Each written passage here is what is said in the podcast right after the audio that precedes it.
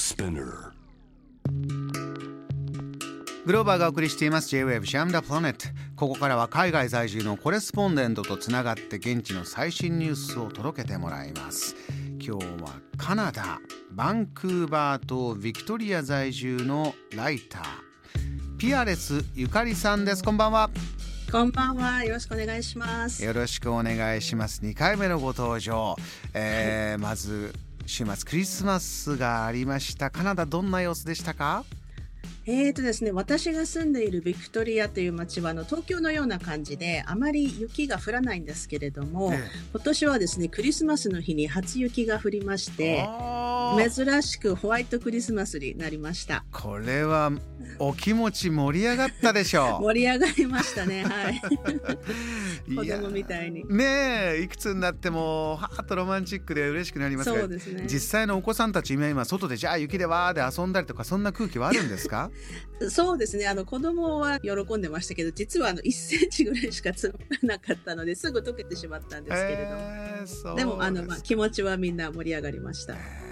そちらねそれこそプレゼント交換も大人もやるし大変盛り上がるというイメージありますがいかがでしたか？そうですね。実はあの我が家はあのユダヤ教なので、あのうんそんなに大きなあのクリスマスのお祝いはやらないんですけれども、やっぱり子供にはプレゼント買ってすごく楽しんでいました。そうなんですねあの少し前にこの番組にイギリス出身のティムさんでいらっしゃった時その、物を運ぶんでも物流のドライバーがいなくて大変とか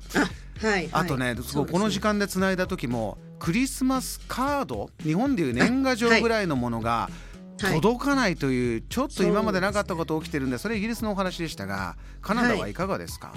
そうですね。あのこちらもまあただでさえあのコロナ禍でこう流通関係そしてまあ製造関係でもこう人手がね足りないところにあの先日バンクーバーでこう記録的な大雨がありまして、まあ洪水とかこう線路とか道路の決壊も加わってますます流通に遅延が出てるんですね。なのでやっぱりクリスマスカードとかもちょっと遅れてるっていう話をよく聞きましたね。あのピアレスさんそのはい人手不足、カナダではどんな原因でというふうにお感じになります？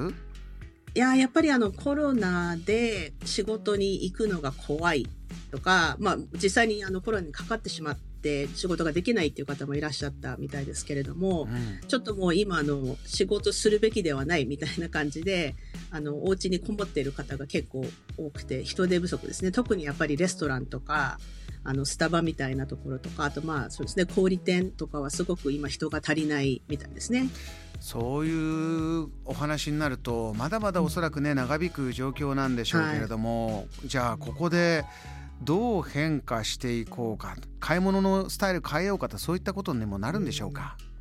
そうですね。私も結構、あの、今年は自分の子供用のプレゼントとか、まあ、本当早め早めに一応オンラインのものを購入して、もう12月の中旬以降になるともう間に合わないっていうのがみんな大体分かってきてきたので、もう本当地元のお店で手に取れるものだけを買うようにして、そういうふうに変えた人も結構多かったみたいですね。実際の店舗で必要なものを買う、オンラインじゃない買い物をする機会が増えていくのかもしれませんね。そうですね。さあもう一つ続いての現地からの最新ニュースも伺いたいんですが何でしょうか？えっ、とですね、ビクトリアにロイヤル BC 博物館という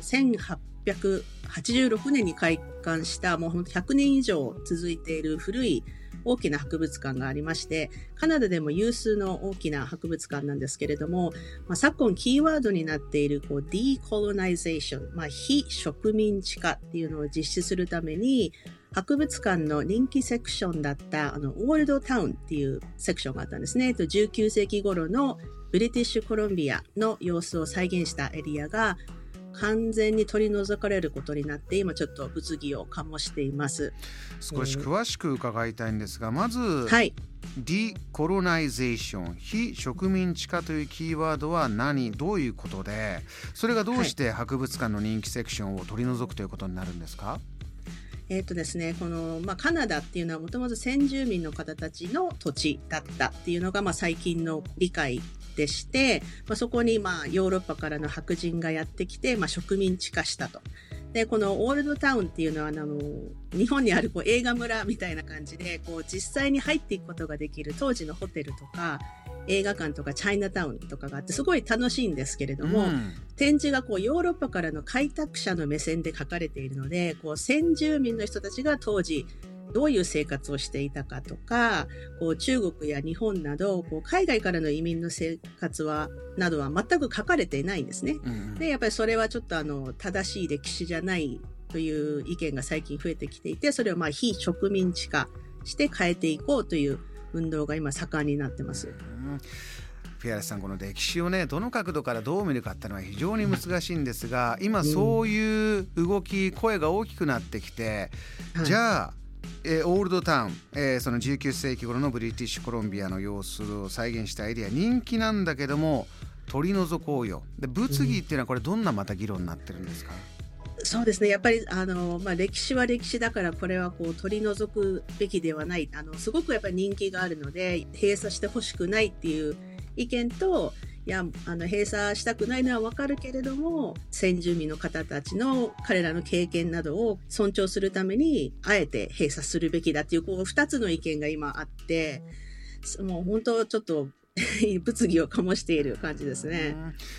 前回登場いただいた時に9月30日という日が真実と和解の日というカナダ政府が植民地化した先住民の人々との理解と和解を進める日こういう意識づけ、えこういう話をどんどんみんなでしていこうよという大きな流れがここにも出てきているということなんですか、そうですね、まあ、昔ながらのオールドタウンみたいなのをそのままにしておきたいっていう気持ちといやいやこう変えていかないといけないよっていう意見と今本当2つそれがこうせめぎ合っている感じですね。ピアレスさんあのもう一つ最後に伺いたいニュースも、かなり意見がねこれも割れているんじゃないかなというヘッドラインですが、北京オリンピックに関してですか。はいはい、そうですね、うん、えー、カナダのスノーボード選手のですね、まあ、ドリュー・ネルソンさんっていう、まあ、過去に2回オリンピック出場経験のあるオリンピックの方なんですけれども、彼が、まあ、カナダは北京オリンピックをボイコットするべきだという意見を表明していて、ちょっとこれも、これも本当に物議を醸していますね。あの、ウイグル問題とか、あの、先日話題になったこうテニス選手の彭帥さんの性的暴行の告発などを受けて、中国の人権問題に危機感を感じている人も多いようです。もう、時間がね、そんなにない中ですから、うん、いかがですか？そのもちろん選手大勢いらっしゃいますしいろんな人の気持ちが一つになるというのは難しいかもしれませんが、今どんなお話メディアなどではなってますか？いやあのメディアではあんまり言われてないので実際にこうカナダがあの正式にボイコットするっていう可能性はかなり低いと私も思うんですけれども、うん、やっぱりそので東京オリンピックの時もそうでしたけどやっぱその今まで頑張ってきた選手の気持ちはどうなるんだっていう意見もありますし本当難しいなと思いますね。こういったね、まあ、パンデミックで人と人が会えなくなっている時だからこそ、うんはい、ちょっとお互いできれば一つの場所に集まって何かしらの交流があるっていうのは私はあった方がいいんだろうなとは思うんですが、そうそういういろいろなニュースが出てくるとこういう言葉もスポーツ選手本人アスリート自体自身から出てくるということなんですね。そうですね、うんえー、ピラスさんいくつも、えー、なかなか日本では聞こえてこないニュースご紹介していただきましてありがとうございました、えー、ありがとうございました。今年も終わってしまいますが、年の瀬にジャム・ザ・ブレントリスナーに一言お願いします。今年はあの2回も出していただいてとても楽しかったです。来年もどうぞよろしくお願いいたします。どうぞよろしくお願いいたします。良いお年をお迎えください、はい、良いお年をありがとうございましたこの時間はカナダビクトリア在住のコレスポンデントピアレスゆかりさんにお話を伺いました。JAM The Planet.